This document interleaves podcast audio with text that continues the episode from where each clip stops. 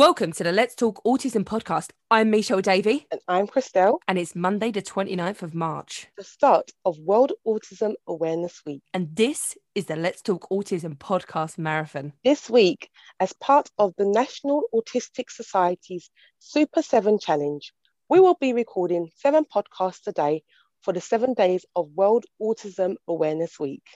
That's 49 podcasts in a week. It sure is. We better get on with it, Christelle. Let's go. Roll tiles.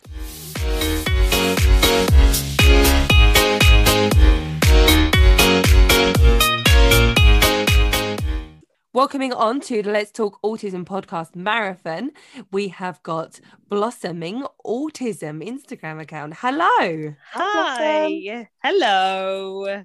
How are you? Thank you so much for reaching out. I can't remember if you reached out to us or I reached out to you. I have been tormenting a lot of people this week. so- Either way, it's my pleasure. you're here. here. Yes, you're Yeah. here. Hi.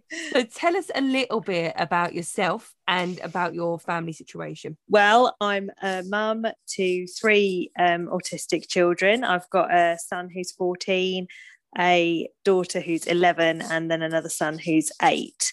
So, yeah, I've got one one at special school and um, two at mainstream. So, did you say all three were autistic? Yes, they are. Yeah, yeah. Wow. um, and one's ADHD. Um, they've all got sensory processing disorder. Yes, they're a full. We've got a full a full bag. So, once your first child was diagnosed, was it Yeah. easier for you to to spot the signs? I think I think it was. Um, although I would have to say my daughter is really different. Um, in fact, all three are really different, but it was definitely, you know, with the first, I've read so much about it.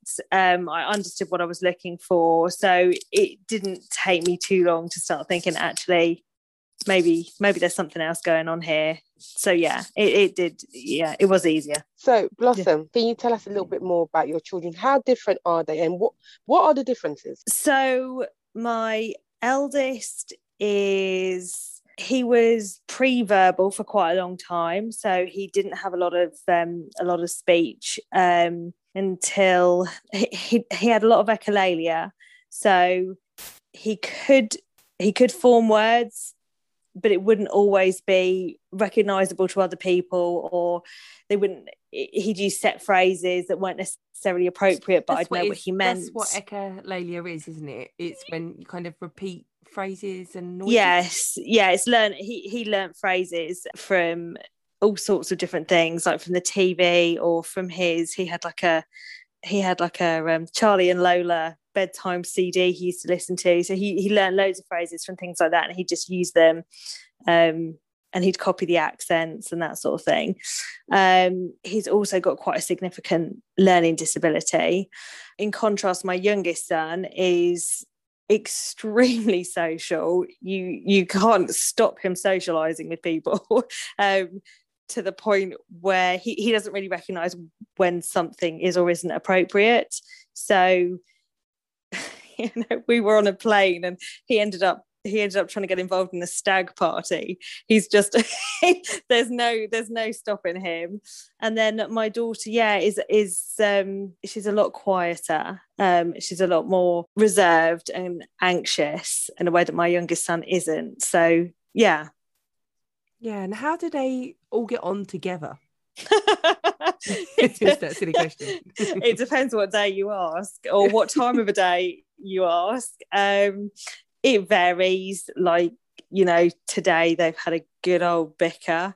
Um but a lot of the time they they do get on. They can laugh together a lot. Um it just i find i have to supervise it quite carefully um because it can get out of out of hand quite quickly. Um so yeah a mixed bag like any siblings i think. Yeah. You obviously you said you've got three of three children with autism, and I know with just the one that obviously he's amazing and I absolutely adore him, but it can be really really tough. So Yeah. how does that affect you with three children with SEN? How do you cope? Good question. I I don't know. I just I, I I get on with it. There isn't any Yeah. other option. There's no one's going to rush in to help. I've got to get it. I've got to get things done. Um, so I just try to get on with it. And I I think the thing I've learned the most is to try not to have too many expectations. So I'm not constantly anticipating that something's going to go well. I'll normally expect something to go quite badly, and then if it goes well, It goes then well. that's great. yeah, Yeah. fab. Yeah. Yeah, I, I think that you don't you don't have a choice, and also it's not something just I don't. It's not something that's suddenly thrust upon you. You Mm, you grow with it. You know, I had one son who was autistic, and then you know my daughter, and then another son, and I sort of grew with it. So it, I it wasn't something I suddenly found myself having to cope with. But no, I'm not going to lie. Some days are, are quite difficult, but Yeah. you've got to get through them. So I do.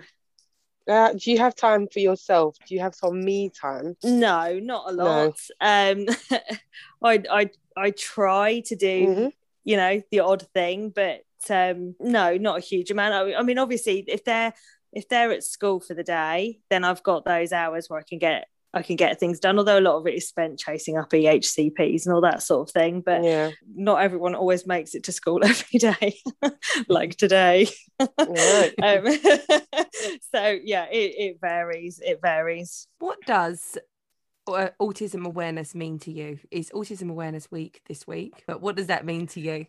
um for me the uh, the awareness is important obviously increasing people's awareness and understanding of of what it means is hugely important. But more than that it's about accepting people for who they are. I don't know sometimes i think well people people are surely now aware of of what being autistic means although actually then i'm surprised by how many people really don't Yeah. seem to understand There's it always there's always a few people that then shock you though, isn't there? yeah yeah exactly for me i, I want to see i want to see our children being accepted for who they are and what their needs are and um that especially at school you know that not being an ongoing battle for the children and the parents I think we need to change the name of the week. I think we're going to need to campaign to change it to Autism Acceptance Week because this is every guest we've spoke to have said the same thing, haven't they, Chris?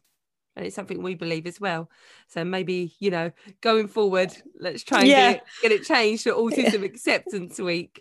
yeah i'm, I'm 100% behind you Yeah, it's been so lovely meeting you today. Where can people find you if they want to follow your journey until you come back, of course, on the Let's Talk Autism podcast. Um, yes. You. No, no, I might have scared you. I don't know. no way. so at blossoming underscore autism on Instagram. That's um that's where I am. Thank, Thank you for having me. No worries. Thank you. Thanks. Bye. Bye. Bye. Bye.